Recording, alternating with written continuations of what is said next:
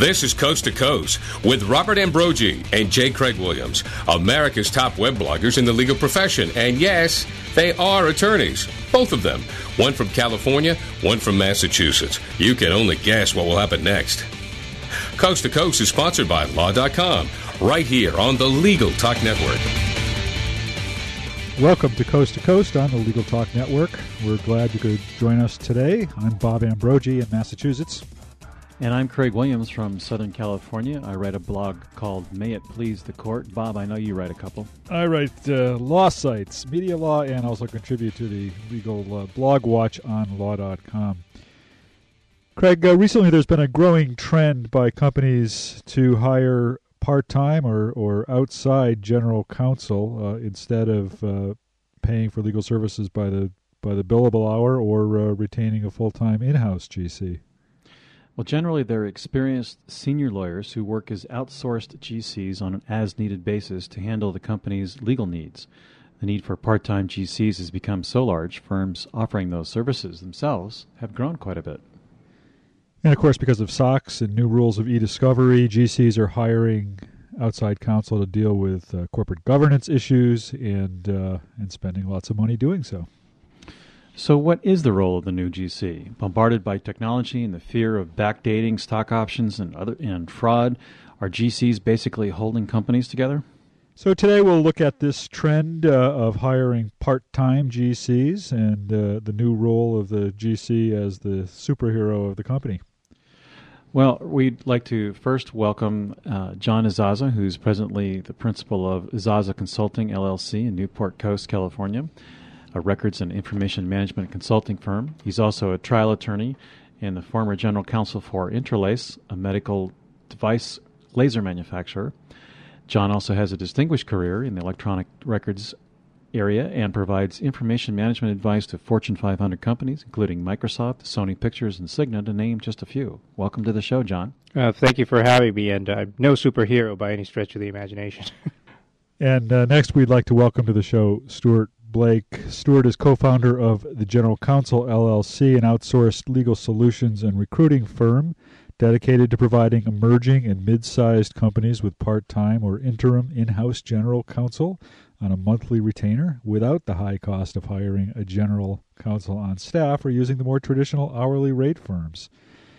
Stuart brings more than 25 years of in-house corporate legal experience from the consumer products and technology sectors, where he counseled a wide variety of general business issues.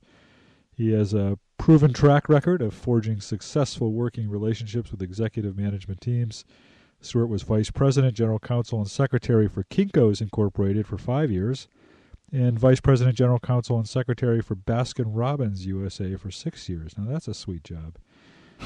Stuart also spent 6 years with Burger King as corporate counsel and senior corporate counsel, and Stuart also writes a blog on his website at thegeneralcounsel.net.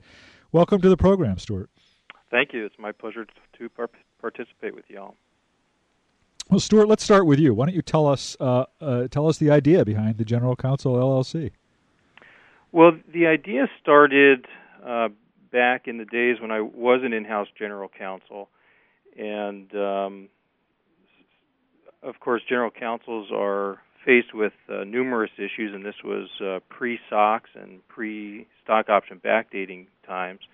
But it dawned on me that there was an opportunity for emerging and mid-sized companies that didn't have in-house counsel to be provided with some type of in-house legal services on a part-time basis as an alternative to hiring full-time general counsel on staff or using a very expensive outside law firm, especially for the day-to-day type of legal services.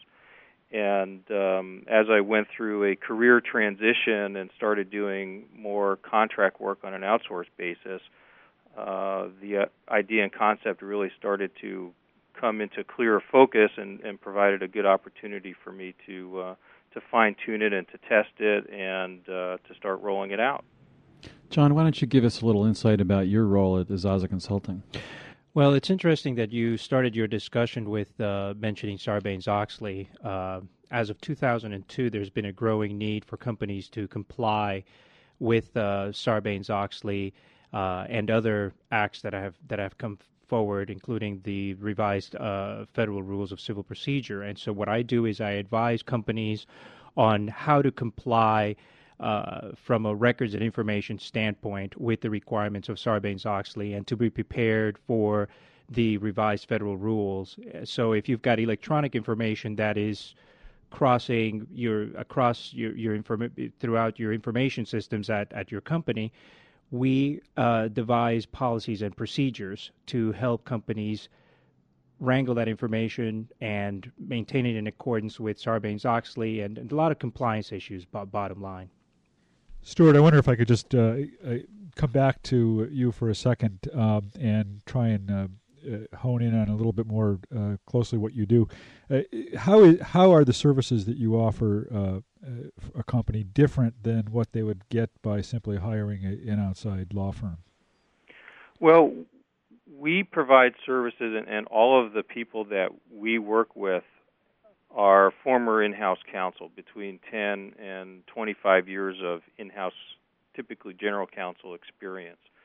So what we do is we come into smaller and emerging companies and provide the general counsel services, which is typically your day-to-day type of issues, everything from employment matters to contracts to corporate governance. We take a proactive approach to the legal practice, and we actually work out of our clients' offices and become, on a part-time basis, part of the senior management team of the company and working closely with the CEO and the board on numerous types of issues. So it's very typical to what a full-time in-house counsel would do. We just do it on a part-time basis. It's different from what an outside attorney does in the sense that we are physically present, we're interacting with management and other staff on a regular basis, and we're basically, it's more of a proactive type of legal approach. And are you, in turn, working with people like John and his consulting services when the need arises? Yeah, we typically do work with outside counsel, just like we would as a full-time general counsel. We do not do everything. We are more of a generalist practice. There are areas like patents, securities work, M&A stuff, transactions that we do use outside counsel for, just like we would if we were full-time in-house. John, Stewart, how do you go about setting your fees? Well, I bill the way a traditional law firm would bill on an hourly basis, but what I provide is a budget up front, and I pretty much commit to sticking to that budget. So it's hourly, but I pretty much deliver on the budget, unless the client, of course, changes the scope tremendously along the way. Stuart, how do you determine what you're going to charge? Our fees are determined on a monthly retained basis. So we sit down with the client ahead of time and determine how many days per week that they're going to need our services. And that's what the monthly retainer is negotiated at. And so it's basically a fixed cost for the clients as opposed to a variable cost that they would typically pay if they were utilizing an outside law firm. Do you limit your hours based on the fee that's negotiated? Yeah, and there's some fluff built in for not necessarily fluff, but there's terms built in for additional hours on a monthly basis, and if we assess that there's a continuing need to expand those services, and we sit down with the client and address those retained issues. But we've been in business for about 2 years, and it has not been an issue for us at all. So, Stuart, tell me who your clients are. Tell me the typical company that would come calling on you. Our clients are in the revenue range between $10 million and $100 million. We've currently got clients that are small public companies. One's been a public company for about 10 years, and others just completed an IPO. We have that on the one side, and on the other side we have pure startups, everything from technology to biotech to consumer goods. So it's really a broad range of companies and types of products, but primarily within that $10 million to $100 million range. John, same question to you. Who are your clients who come to you? my clients tend to be Fortune 500 companies that have massive systems integrated throughout the world, and they need somebody to come in with this highly specialized area to help them wrangle their electronic information and devise policies and procedures around that, the retention of the electronic information. We had a show last week on e-discovery, John. How did General Counsel view the changes in the federal rules of civil procedure and e-discovery issues that you deal with?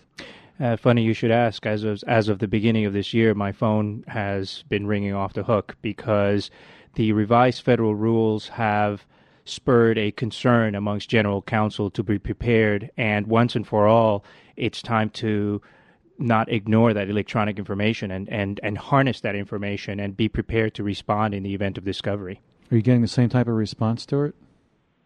Oh, absolutely, and that's part of what we work with clients at early stages is to put in those types of programs and document retention policies. I had a question, actually.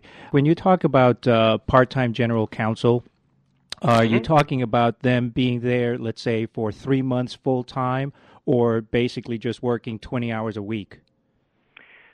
Usually the latter, but we also do interim-type general counsel work, and we've gone into situations where a general counsel has left the company, and while the company is searching for a full-time replacement, we can go in and provide that service. But more typically, it's on a fixed number of days or fixed number of hours per week that we provide the service to our clients. And is it an indefinite period, or is it does it have an end when you sign a contract with them? No, it's indefinite, and I've currently been with a client for a little over 2 years, and that continues along, and most of our engagements are taken on that basis. And we like to grow with our clients, so as a smaller company is growing, we can expand along with their growing legal needs. I see that more than likely some of our listeners who are small and mid-sized law firms and even some of the large law firms are scratching their heads thinking to themselves, well, how can we do that? Is there any way that law firms, John, would be able to do the type of work that you're doing? And then, Stuart, as a follow-up to you. Well, the type of work that I'm doing, a lot of law firms are trying to jump on that bandwagon for sure. They're trying to offer it as their service. My competitive advantage is that I'm lean and mean and small, and so I can be more competitive in terms of my hourly rates and that kind of thing. Law firms come in with their usual law firm rates per hour of $500-$600 an hour, and that can be really cost prohibitive for large-scale projects such as these electronic information management projects. It seems to me that we have two probably very different perspectives on what's happening in the corporate world here because, Stuart, you can correct me if I'm wrong, but it seems to me that many of your clients would be companies that do not have in-house GC, as you said, or they may be in an interim situation or maybe moving in that direction. Right. Whereas, John, you're clearly working with companies that have in-house legal staff for the most part. If you're working with Fortune 500 companies, what is the mood in among companies regarding these compliance issues, regarding Sarbanes-Oxley? What are the concerns? What's really driving the legal work these days? If I may jump in there, for sure, not going to jail is a start. Sarbanes-Oxley, you're subject to $20 million in financial penalties. If you destroy information that should not have been destroyed during a pending or a potential investigation. And, of course, with Sarbanes-Oxley, the CEO and the CFO, ultimately the CEO, are signing under penalty of perjury that the information provided to the SEC is true and accurate. And to be able to do that, you need to have systems in place and be able to have the electronic information in place that supports your documentation. So, yeah, definitely it's a fear of either going to jail or being penalized or basically, being plastered all over the Wall Street Journal for noncompliance. All you have to do is open the Wall Street Journal on a weekly basis, and you see some company getting nailed for email snafus and losing electronic information and privacy disclosure information under HIPAA and backdating. We love to hear about backdating. Oh, backdating, right? Right. Yeah, and I think that's an excellent point. And we also see the other side of it, besides the mandatory compliance and avoiding jail type of mentality, but it's also for these smaller companies that want to grow up to either be acquired or to do an IPO at some point. They want to start doing the right thing today, and they want to make sure that their closets are cleaned out and the dust is removed from underneath their carpeting today rather than waiting until they have a pending transaction. So that's a big driver as well.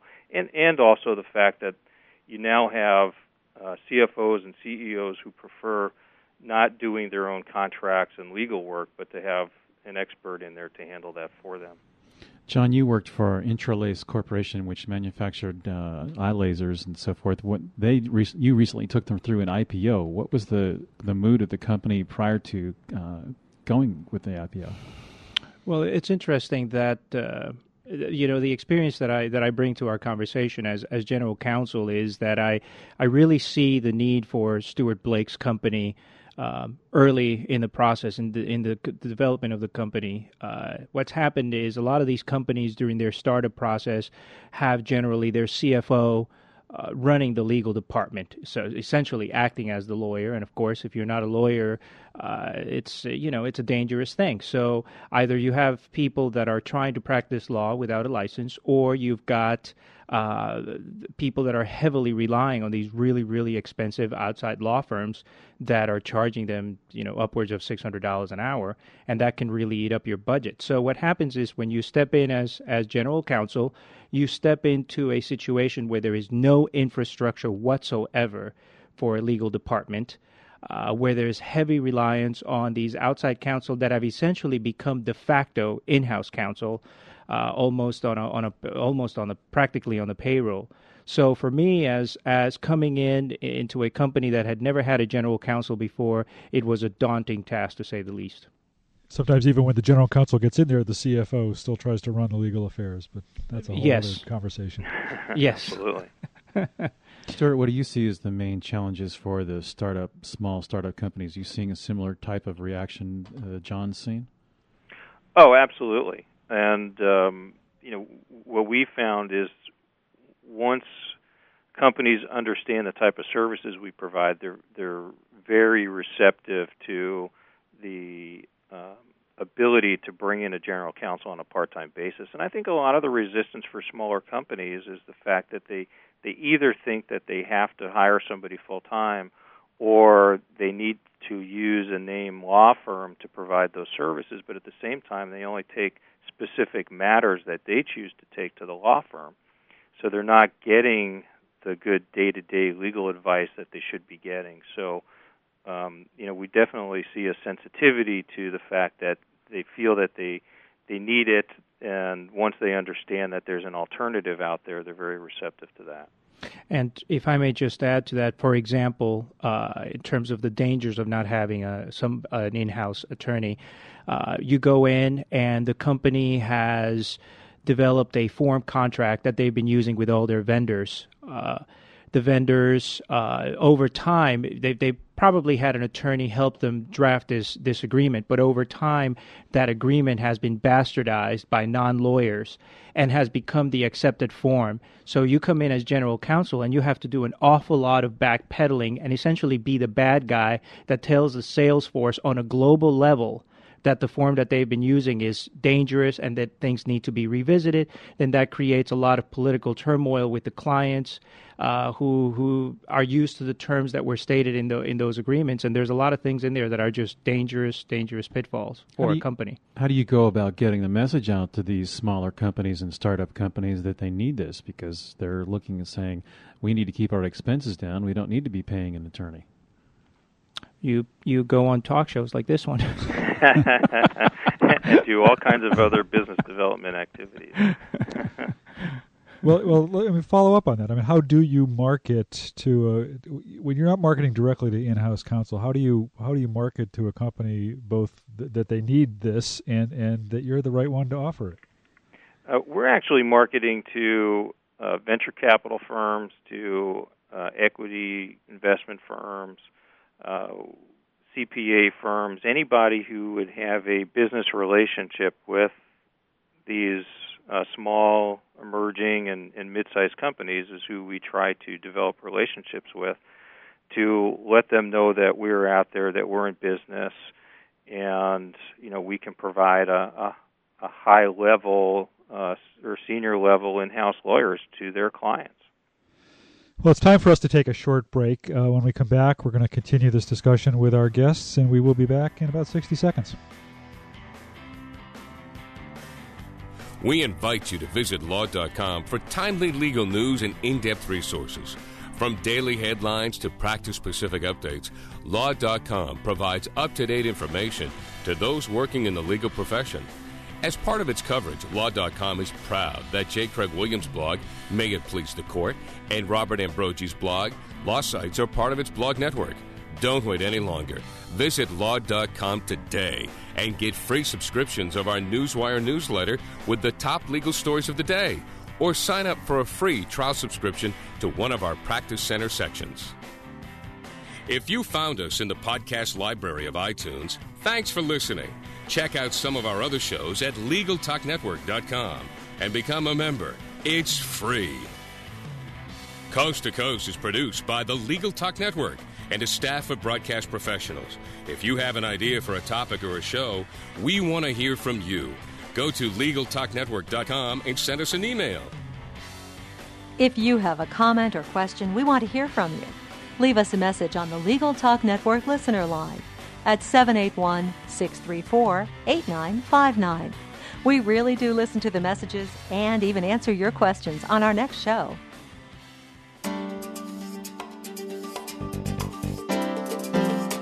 A video settlement documentary can be the most powerful and persuasive way to bring about a speedy settlement in your client's case.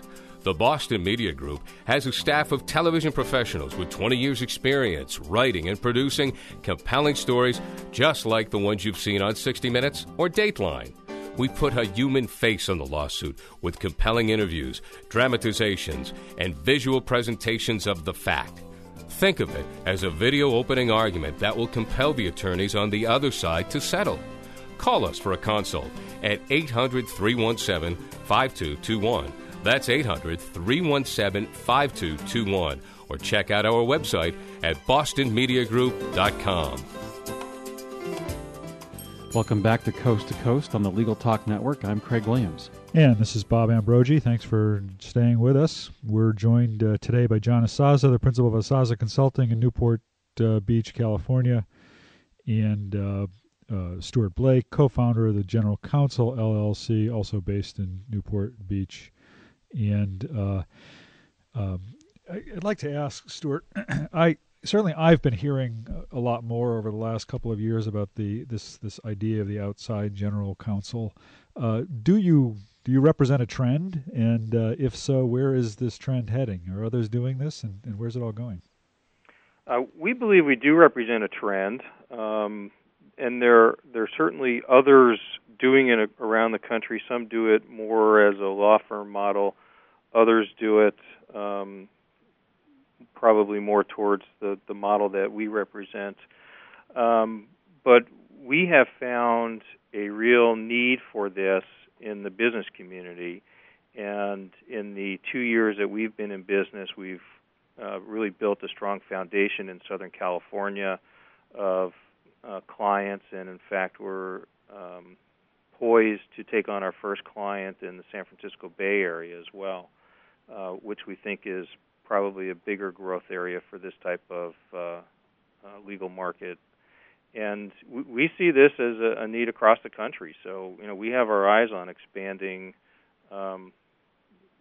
perhaps rapidly, but maybe not market by market across the country as we are able to find the resources and find the right attorneys with in-house legal experience to help us lead the charge on this. John, I'm sorry, you're in Newport Coast, California. I said Newport Beach, California. It's technically part of Newport Beach. Okay.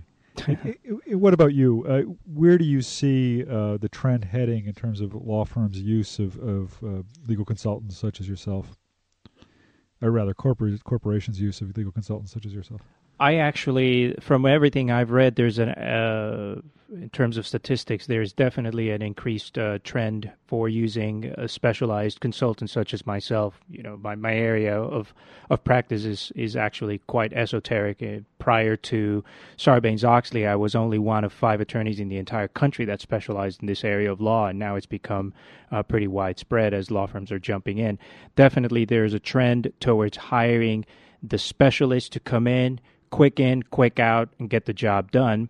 And I would say that there's also a trend to hire the part-time counsel, not just in the business model that Stewart offers, but essentially when I joined my company as general counsel, the outside law firm had become a de facto part-time counsel. In fact, the corporate attorney sat as an advisor on the board of directors, and they get deeply entrenched in the company in that way, and it's really just a guaranteed source of revenue for the law firm if they get to those kinds of positions. It's interesting to me that some of your competition must be outside the legal field, in the sense that there are a number of private vendors that provide kind of records management and information management guidance to companies.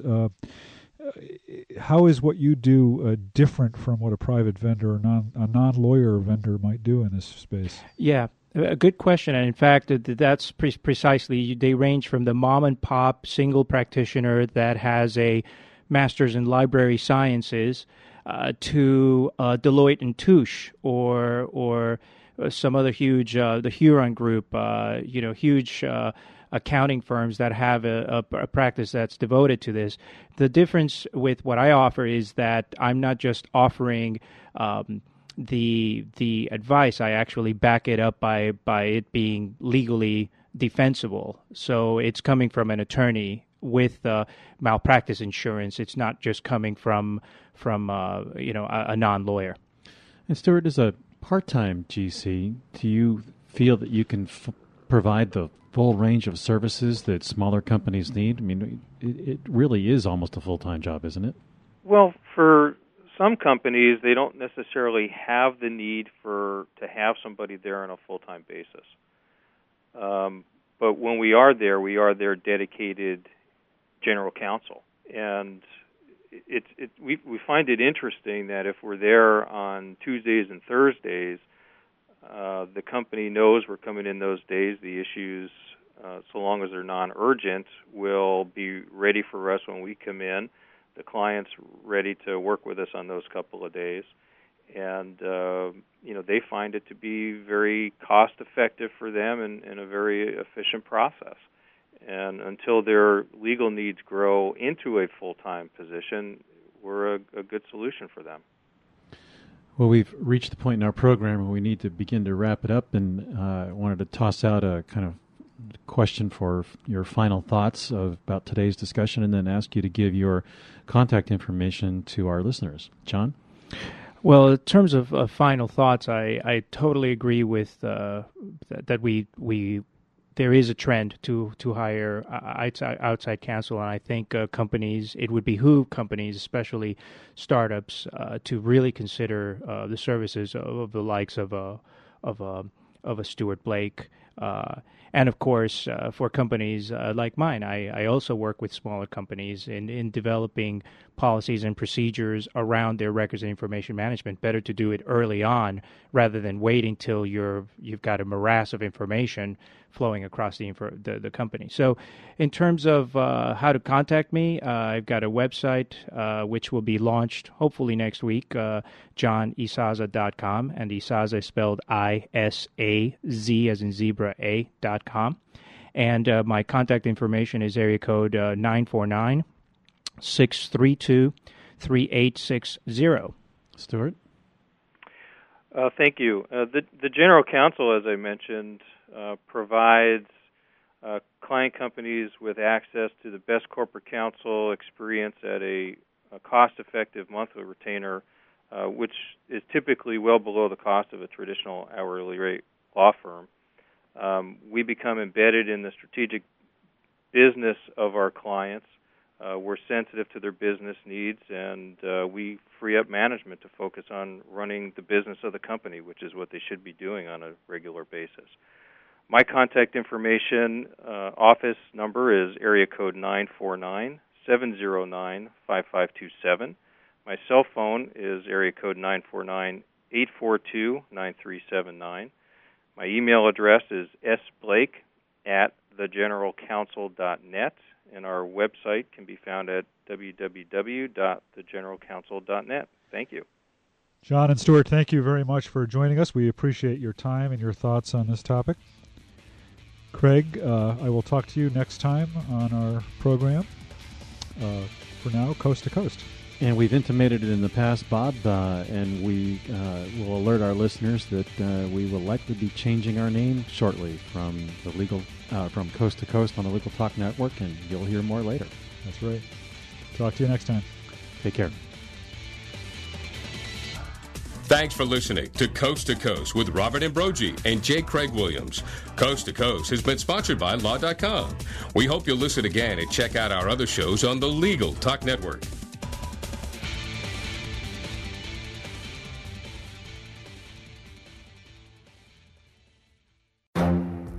The Lunch Hour Legal Marketing Podcast, your resource for the tips and tactical advice you need to grow your business. Plus, keep up with the news and commentary you crave to stay one step ahead. It's hosted by me, Guy Sakalakis. And me, Conrad Somm.